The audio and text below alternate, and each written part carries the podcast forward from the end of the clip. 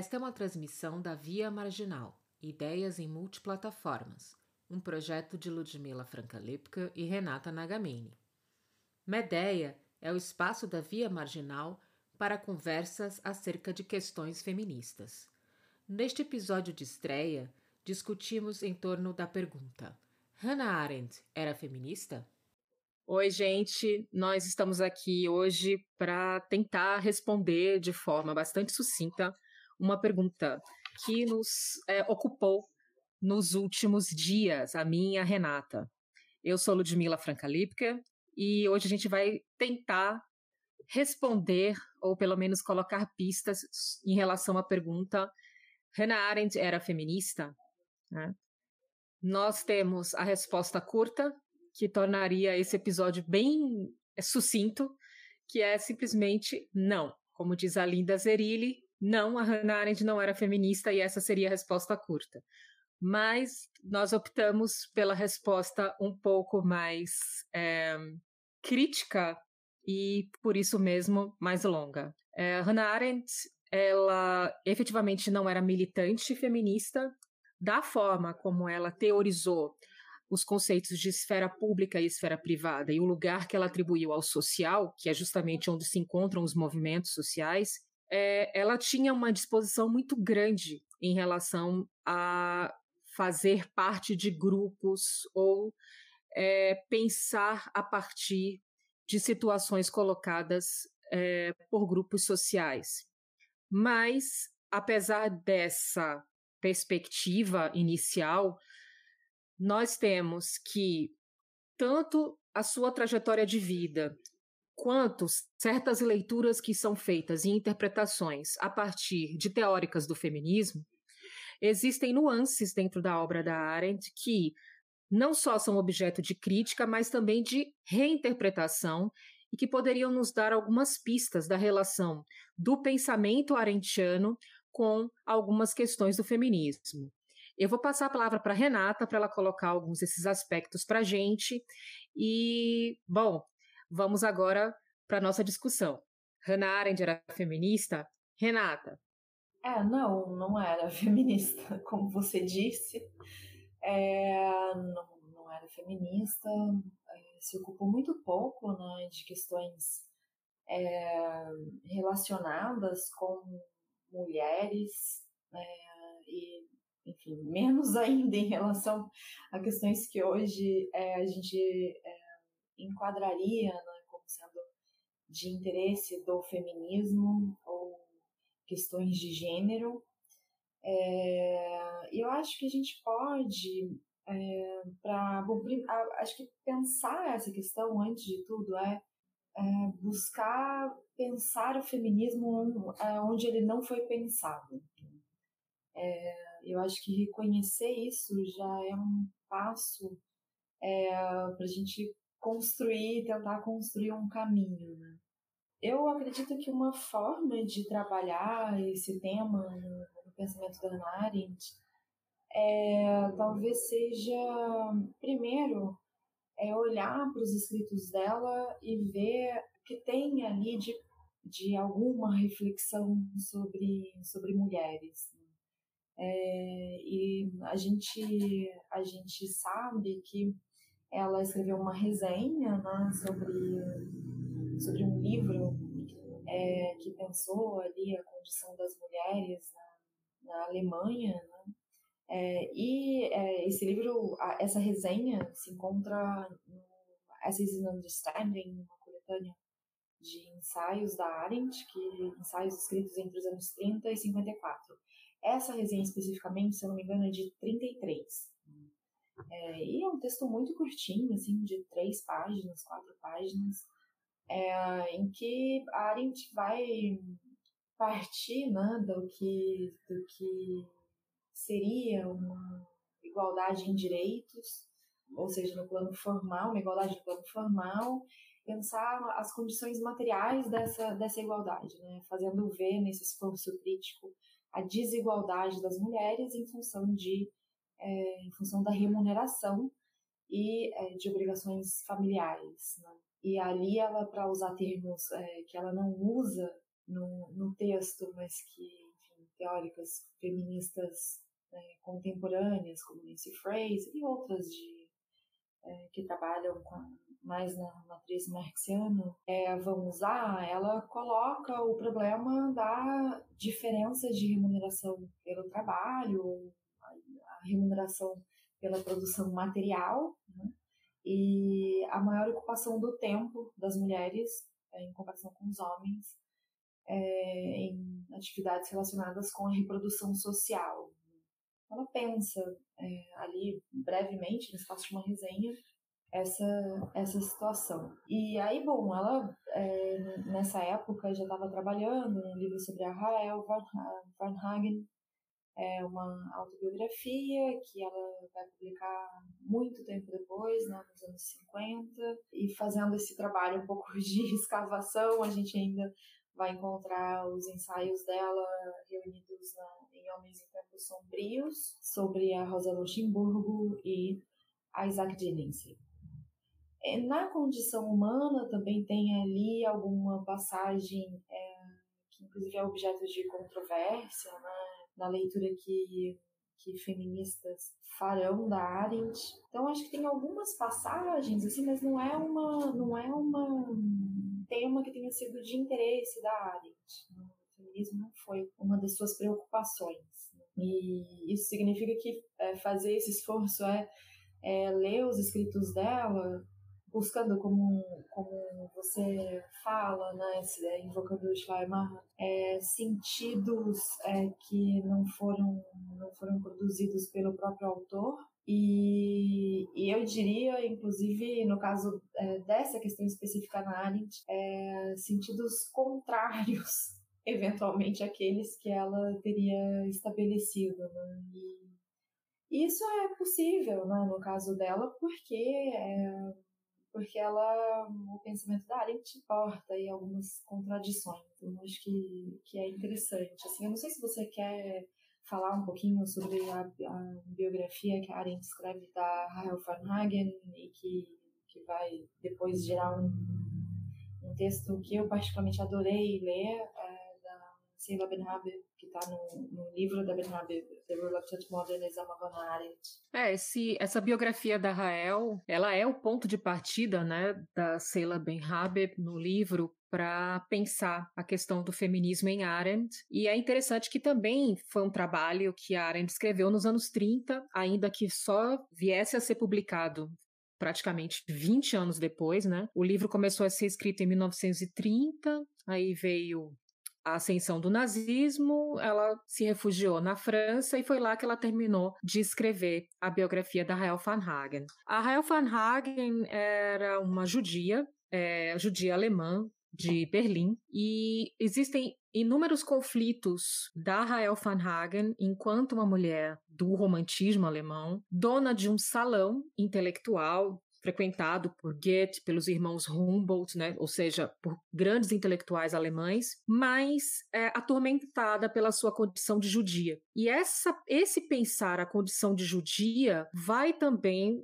levar a Sheila Ben-Habib a pensar a condição de mulher. No ensaio, Arendt estabelece, a partir de um empréstimo que ela faz do Bernard Lazare, a, os conceitos de pária e parvenu e faz a reflexão sobre o lugar do salão dentro das esferas, dentro da divisão dessas esferas. Também no ensaio que ela coloca aqui na edição brasileira, está no Compreender, né, a resenha é, sobre a emancipação das mulheres, a gente consegue perceber, assim como ela denuncia lá no, no Rael van Hagen, na descrição que ela faz da vida da Rael van Hagen, que existem aspectos que tocam a vida da mulher e que, de certa forma, é, impedem a emancipação. Acho que a grande preocupação da Arendt é com a possibilidade de emancipação, não somente em relação a mulheres, mas em relação a todos os indivíduos, né? Como você pode se emancipar para se tornar um cidadão. Ela não aborda especificamente esse ponto na Rael van Hagen, mas como aspectos da vida privada, como a condição de judia interfere no processo de socialização, e aí a gente já consegue ver na jovem Arendt uma questão que ela vai desenvolver na condição humana, que é essa aversão que ela tem aos processos socializantes, digamos assim, de sociabilização. Dentro da figura do parvenu, que ela, como eu já disse, pega emprestado, é, nós temos alguém que realiza um esforço para pertencer a um grupo social. E nesse esforço, o indivíduo acaba comprometendo quem ele é. A Arendt meio que pensa os aspectos, as relações sociais a partir também dessa ideia do parvenu que ela usa para tentar entender o comportamento da Rael van Hagen. Ou seja, no, no afã, no desejo que nós temos de nos integrar socialmente a um grupo, nós abdicamos do quem somos para valorizar o que somos. E aí tem todo esse conflito sobre o papel da identidade como elemento homogeneizante e que, por via de consequência, seria um óbice à construção do indivíduo apto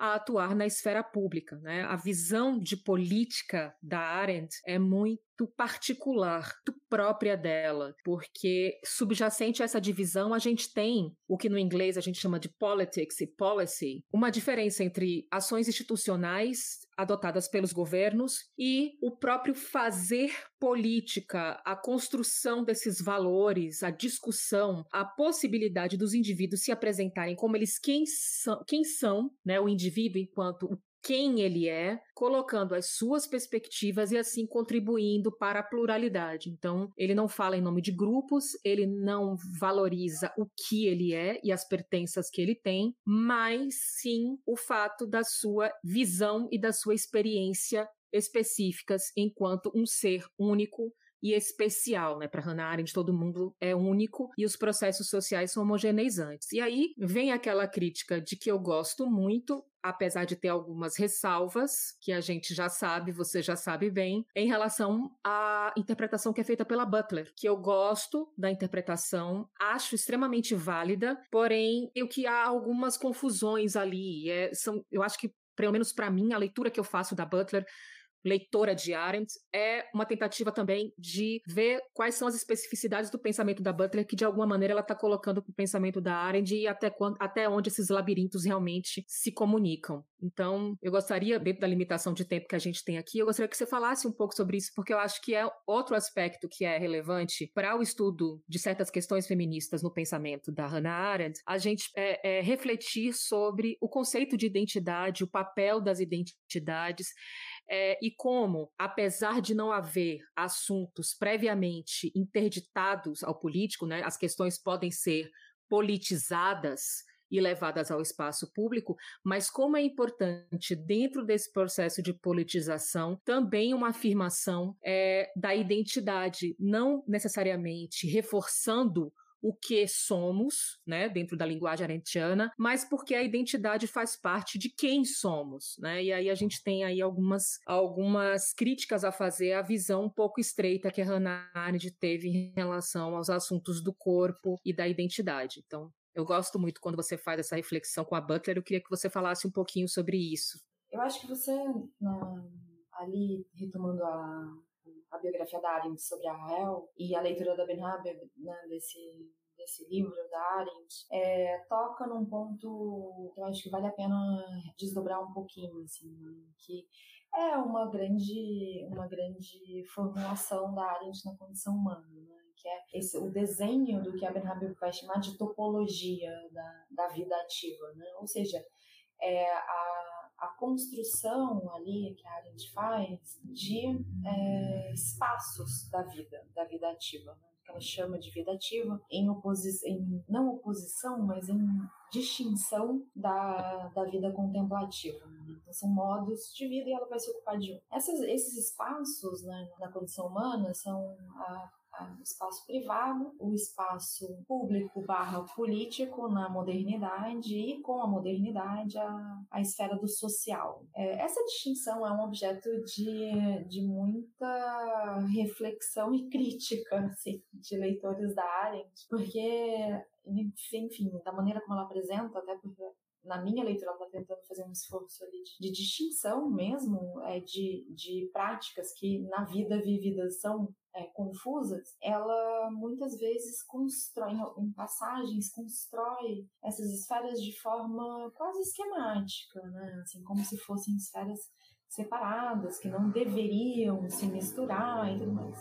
É, eu não faço essa leitura, assim, da Eu acho que ela tem ali uma normatividade que não é forte, ela em momento algum é prescritiva, é longe disso, né? É, ela parte do fato de que, claro, na vida tudo, é, a gente não vive em esferas, é, a gente vive em espaços em que as relações se constituem. Então, é, é, lendo dessa maneira, eu concordo com a sua afirmação de que não há, não há assim, assuntos severamente interditados no sentido de não poderem ser politizados. Né? Mas de, também ela situa, é, lendo ali o livro, a gente sabe que ela situa é, determinadas atividades em esfera, em cada uma dessas esferas. Né? E na, na esfera privada, que me parece ser o foco de atenção de leitoras feministas da Arendt, é, na esfera privada estão as, atividades, as atividades relacionadas com as necessidades né, as necessidades do corpo, sejam essas necessidades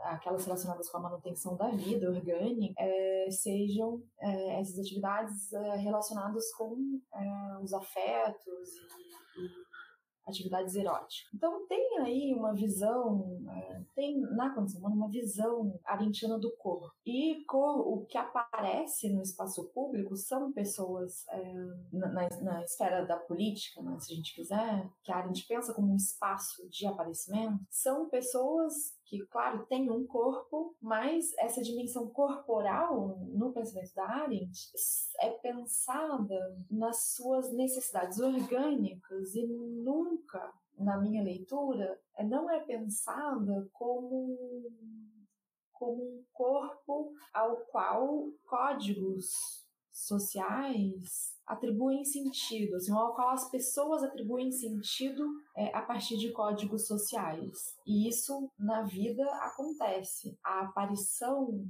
das pessoas né, no espaço público, ela, ela é percebida de maneiras diferentes em função das relações que as pessoas têm com os códigos. É, então acho que esse é, um, é uma, essa é uma fragilidade é, do pensamento da Arendt, a meu ver, que eu tendo a pensar, pelo menos hoje eu tendo a pensar, que está ligada a uma certa subestimação que ela faz da importância de determinadas formas de ação social. Assim. E essa, essa subestimação, para mim, está ligada à maneira como ela pensa a desigualdade. Então, a gente é, sabe né, do, dos escritos dela sobre judaísmo, sobre a perseguição a judeus desde as origens do totalitarismo, é, sobre a, a questão racial é, negra nos Estados Unidos. É, a gente sabe desses escritos que é, ela pensa as identidades devendo ser invocadas é, pelos próprios agentes, né, quando se é vítima de uma perseguição em função daquela identidade. É, ou seja, a perseguição aí ela, ela estaria relacionada com uma desigualdade enfim, instituiria uma desigualdade e é, a, a, demanda pela igualdade deveria ser feita nos mesmos termos em que se é, é perseguido.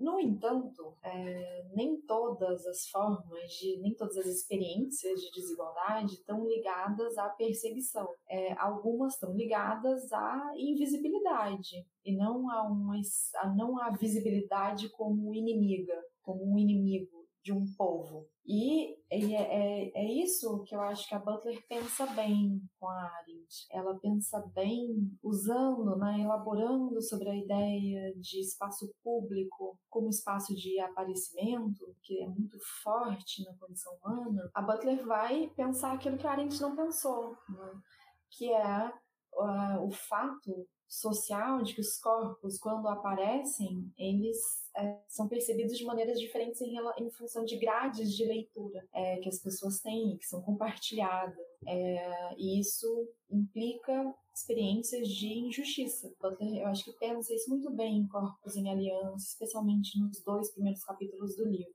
Eu acho interessante a crítica crítica que ela faz do social, que por um lado, de fato, a gente percebe, né, como uma resistência da Arendt aos movimentos sociais, às produções dos movimentos sociais, mas por outro lado, acho que ela contribui quando ela reflete sobre sobre a normalização, né?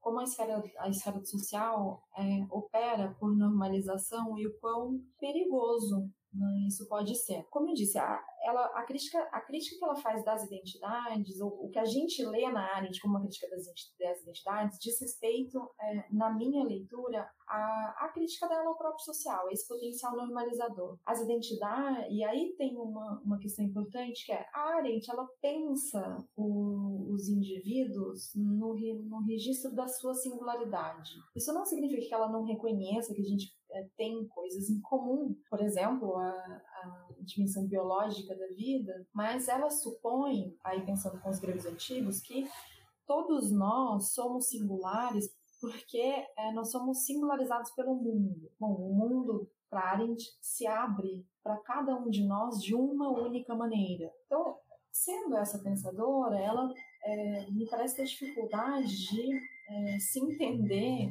com a produção de uma, de, de uma identidade coletiva. E ela vê, na minha leitura, o potencial é, normalizador dessas identidades a depender da relação que se tem com elas.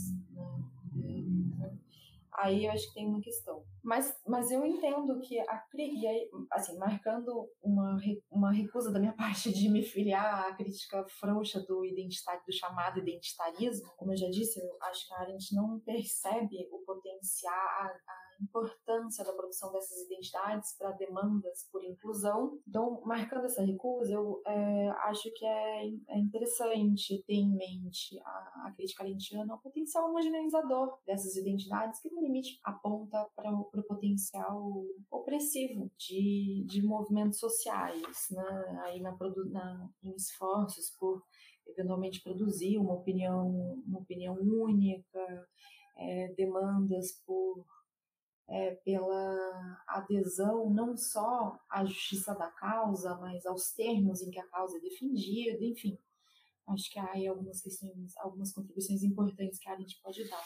Eu gostei é, da, da leitura, Luiz, que você fez, da, da Bonnie Honig especialmente, é, e da Linda Zerilha, não sei se você toparia aí falar um pouquinho sobre, sobre elas. A gente, na verdade, só para explicitar, a gente está percorrendo aí um caminho também de é, leitoras da Arendt que pensaram com e contra a Arendt, né, buscando caminhos no pensamento arendtiano para identificar contribuições sem, sem negligenciar as fragilidades e equívocos até da Arendt. Eu gosto muito da leitura que a Bonnie Honeck faz e que a Linda Zerilli também é, propõe, porque elas não elas não desconsideram, inclusive, as críticas que são feitas a essa questão da invisibilidade que a Butler coloca tão bem, na minha opinião, mas elas também fazem o que a gente já está acostumado a chamar de interpretações ou leituras selvagens do texto arentiano, que, digamos assim, eles dão uma guinada dentro do próprio texto, né? essas leituras que elas fazem dão uma guinada dentro do próprio texto, a partir das categorias colocadas pela própria Arendt, para refletir sobre sobre como as teorias da Arendt, como o que ela coloca, poderia auxiliar na compreensão das dinâmicas dos feminismos. É mais ou menos o que a Ainsley Lesure faz no ensaio dela sobre né, The White Mob, no qual ela critica o Reflexões sobre Little Rock, aquele ensaio da Arendt um pouco infeliz, mas dentro da crítica que ela faz, ela chama a própria Arendt para se criticar, né? Ela pega a condição humana e, de alguma maneira, ela retira dali um conjunto de reflexões e de conceitos da própria Arendt. A Arendt pensou naquele pequeno e desastroso ensaio. Então, eu, eu achei essa, para mim, esse, essa construção que a Alexandre fez foi fantástica e eu acho que a Bonnie Honig e a Linda Zerilli também seguem nessa mesma linha. Olha, vamos trabalhar aqui com vários conceitos que você mesma, Arendt, trouxe nas suas obras para mostrar como a interpretação desses aspectos nos dão respostas muito melhores do que a simples interpretação literal do que está colocado ali, sem tensionar os limites. Eu, eu gosto muito da maneira como elas trabalham. E da Ben Habib, que a gente sempre acaba voltando para ela, eu também gosto é, de como elas trazem a própria biografia, a própria vida da Arendt para dialogar com suas teorias. A gente nunca pode esquecer que a Arendt vem de uma família de mulheres emancipadas, né, de viúvas que se tornaram chefes de família. Tem uma tia por parte de pai, a Henriette, Arendt, que foi pioneira, né, a primeira policial feminina, né, agente policial feminina da Alemanha, e que inclusive escreveu livros e que foi muito atuante em causas relacionadas à questão da mulher. Então, ela tem a admiração dela profunda pela Rosa Luxemburgo, que ela herda da própria mãe, fazendo as mesmas críticas que a Rosa Luxemburgo faz aos movimentos, mas não necessariamente abdicando da sua história de emancipação. Então, eu acredito que nessa versão ampliada que a Zerilli e que a Honeck propõem, em que a gente confronta Arendt com Arendt, é muito rica a construção do, do que ela chama de feminismo agonístico, das lutas internas, dos conflitos que existem dentro do próprio movimento, né? Por isso que a gente escolheu o nome feminismos, né? né? Questões feministas, a gente sempre fala Arendt e os feminismos, porque denota essa essa disputa, esse conflito, que não tem por propósito necessariamente desintegrar o movimento, mas sim integrar diferentes identidades, permitir as contradições exercerem um papel de melhorar a qualidade até representativa desses movimentos, evitando que vozes sejam caladas em, em nome de uma homogeneização, né, de uma suposta união e uma suposta integração à crítica a determinados é, valores que são colocados como luta, como conflito perante a sociedade, enfim. Eu vejo nessa leitura que ela faz do feminismo agonístico, que ela resgata da Arendt, das esferas, né, da, da esfera pública, das experiências da Grécia Antiga no, no debate femi do feminismo hoje, né? Então, são leituras que atualizam o pensamento da Arendt, são interpretações selvagens, mas talvez a própria Arendt, a Bonnie Honeck fala isso, talvez ela mesma não concordasse com essas interpretações, mas o, a obra é sempre maior do que o autor, né? E isso é um princípio hermenêutico fundamental. A obra é maior do que o autor e por isso possui suas próprias intenções e seus próprios sentidos, né? Que são dados, é, são construídos, são apreendidos pelos intérpretes. Então, é uma forma é, de tratar o legado arentiano como um espaço vivo de reflexão que efetivamente nos dá instrumentos para pensar a politização das questões relacionadas à mulher. De uma forma bem resumida, para a gente não estourar o nosso tempo, eu destacaria esses aspectos na reflexão é, dessas teóricas do feminismo, né, ou dos feminismos, em relação às divisões que a Arendt faz entre a esfera pública e a esfera privada e aos problemas que ela denuncia no processo de socialização e de homogeneização em nome de causas, então das paixões e dos afetos tão perigosos quando a gente fala de questões políticas, né, como a Arendt denunciou. É, e uh, ah, para retornar a Arendt, acho que a gente pode se encaminhar aí para o final da nossa conversa, é, acho que sim, para pensar essa, essas questões, a gente eventualmente tem que fazer violência ao texto, né, para usar uma expressão do, do André Duarte, é, mas a Arendt não poderia reclamar, né? Porque isso, inclusive, faz jus ao método. A, a leitora que ela foi, né? Dos grandes pensadores com os quais ela. É, ela violentou muitos ela textos. Violentou, né? Ela violentou Kant para começar né, a conversa. Então, isso faz jus, né? A leitura que ela foi. não dá para.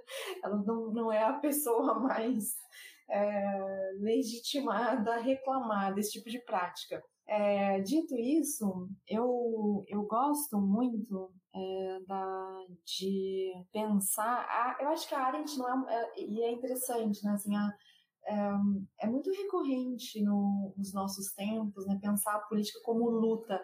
E ela não foi essa pensadora, né? Ela não pensou a política como luta, o que não significa, como culturas que me parecem às vezes um pouco apressadas da Arendt, não significa que ela tenha seja uma pensadora do consenso.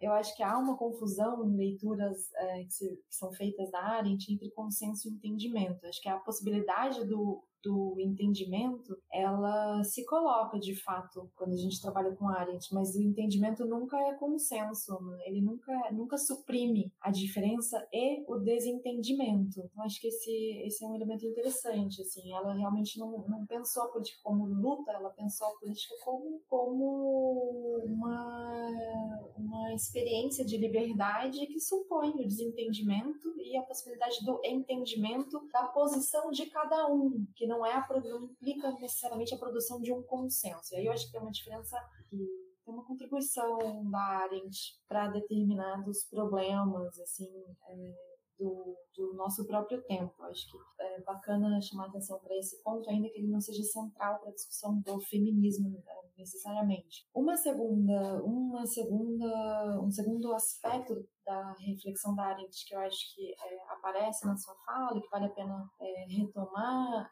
é uma, uma passagem da, da condição humana ali logo, logo no início do livro, em que ela vai, vai afirmar que pensando a condição né, humana, que é um conceito que Arendt usa ali, deslocando a ideia de natureza humana, é, no início do livro ela vai falar que é, a, nós somos seres condicionados né, é, de várias maneiras, é, e a gente pode pensar que nós somos é, condicionadas, inclusive por nascermos é, mulheres e não, não homens, no nosso, no nosso caso, mulheres cis, não é, mulheres trans, é, mas é, ela afirma nenhuma, nenhum aspecto da nossa condição nos condiciona absolutamente. E eu acho que aí há uma entrada para pensar a relação da Arendt com, com as identidades, porque é, eu, como eu disse, eu entendo que ela subestima a importância da produção de identidades é, pelos movimentos, é, a importância dessa produção para demanda, de demanda por inclusão em um espaço de igualdade, que dá para pensar com a Arendt como um espaço, como um espaço da cidadania, por exemplo, é, mas a, o ganho crítico é, de pensar com a Arendt é, é, eu acho que é entender que o problema não são as identidades per se, e sim a relação que se tem com essas identidades. E aí eu acho que há um ponto de encontro da Arendt com a Butler. Por exemplo, mesmo a Butler de problemas de gênero, que é, que é uma Butler muito Foucaultiana, eu diria. Por que tem esse ponto de encontro? Porque a, a, a abertura à crítica que a, que a gente encontra na Arendt é desabsolutizar a relação com as identidades e ter com as próprias identidades uma relação que eu chamaria de pluralista, reconhecendo é, as assimetrias né, nessa, nessas próprias identidades, é, outras formas de dominação, outras formas, outras experiências de injustiça. Então acho que, que esse é um ganho, assim, né, uma, uma abertura que a gente encontra na, na Arendt e que é, é interessante, pode ser interessante eventualmente explorar para quem for seguir né, nesse, nesse caminho de pensar como encontrar a Arendt. Ela dá, como a Linda ele vai falar, e você recuperou muito bem, assim, a, como não há, é, e como não há assunto interditado, ela dá abertura para pensar a politização? Ou seja, construção de aspectos que, numa leitura mais literal da Arendt, seriam da, do espaço privado, em problemas concernentes ao comum, é, ou ao público, do espaço público, e nesse processo, inclusive, há é, repensar o próprio público, né? Amplia, alargando o espaço público, que é uma possibilidade que a, a por exemplo, vai, vai apontar. É, mas sem, é, sem reificar né? ou, ou, essencializar a identidade, ou seja, mantendo uma relação crítica com elas, é, fazendo com, que elas tenham, as identidades tenham um aspecto é, produtivo, se a gente quiser, sem deixar de perceber tudo aquilo que elas obliteram, né? Todo, todas as injustiças e formas de opressão que elas podem fazer não ver a depender da relação que você tem com ela. É, são formas de opressão que é justamente o que a Arendt mais detesta, que são oriundas do desejo de homogeneização. É muito relevante a gente pensar com Arendt, contra Arendt, essas questões. Muito além do que perguntar se Hannah Arendt era feminista, a gente talvez pode só perguntar se a Hannah Arendt pode ser feminized, né? se ela pode ser feminizada dentro das teorias que ela mesma construiu nas nossas interpretações aqui, é, vamos dizer, acompanhada de outras mulheres sensacionais, né, que se dedicaram a pensar, pelo menos em alguns aspectos, as teorias da Arendt. Então, Acho que é isso, de uma forma bastante resumida. A gente pode pensar com e contra Hannah Arendt nas questões relacionadas ao feminismo, e ainda que ela não tenha se declarado que seja um aspecto evidente em sua obra, é possível que a gente possa sim fazer leituras que se prestem a contribuir para o feminismo, não só nas críticas que a gente faz a Arendt, mas também na reinterpretação de seus conceitos e até mesmo no, na comunicação, né, no diálogo entre os conceitos que ela traz em diversas obras, né? Então, fica sim. aí a dica, vamos ler Rael van Hagen, A Condição Humana, para a gente continuar. Beabe, Butler, Zerilli, Bonnie Honig e até Hannah Pitkin, vai, eu dou essa, eu dou essa, eu dou essa deixa aí para gente é, ter de referências. E a Nancy Fraser, não podemos esquecer. É isso, gente. Obrigada pelas, obrigada né, pela escuta, né? E nos vemos é, em breve. Tchau.